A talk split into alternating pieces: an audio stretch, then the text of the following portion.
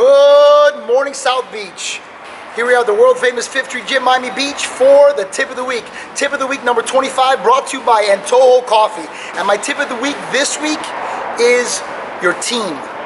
It's very important you very carefully surround yourself with people that are going to help you get to where you're going. It does not help you to have tag alongs, guys that want free tickets to the fights. It doesn't, if they're not helping you become champion, they're hurting you becoming champion.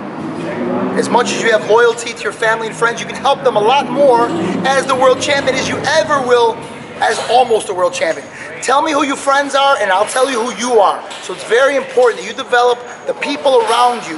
You handpick them carefully, that they have the, your best interest in mind, that they are helping you grow both as your trainers, as your managers, as the guy that drives you, as the guy that is your roommate.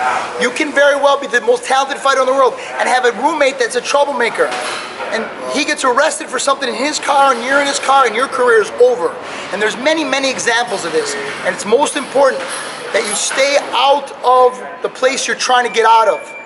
If you're fortunate enough to get a sponsor or to get a trainer or a manager that's helping you get out of the rough and tough environment that you're from, don't go back. That those are steps backwards, and those are gonna hurt, that's gonna hurt your career. You need to move forward and put yourself in the safe, positive environments that allow you to be successful. It's hard to worry about punches and blocks when you're worried about bullets and pistols.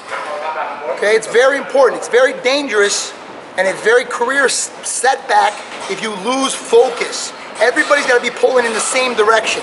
If you want to be champion and your and your brother and your cousin and everybody else is either jealous of you or just negative, that could stop the whole train. So it's very important you get everybody on the same program. Your team is just as important as your speed and your power and everything else in boxing. Every ingredient is equal of equal importance. And that is my tip of the week. I am the greatest.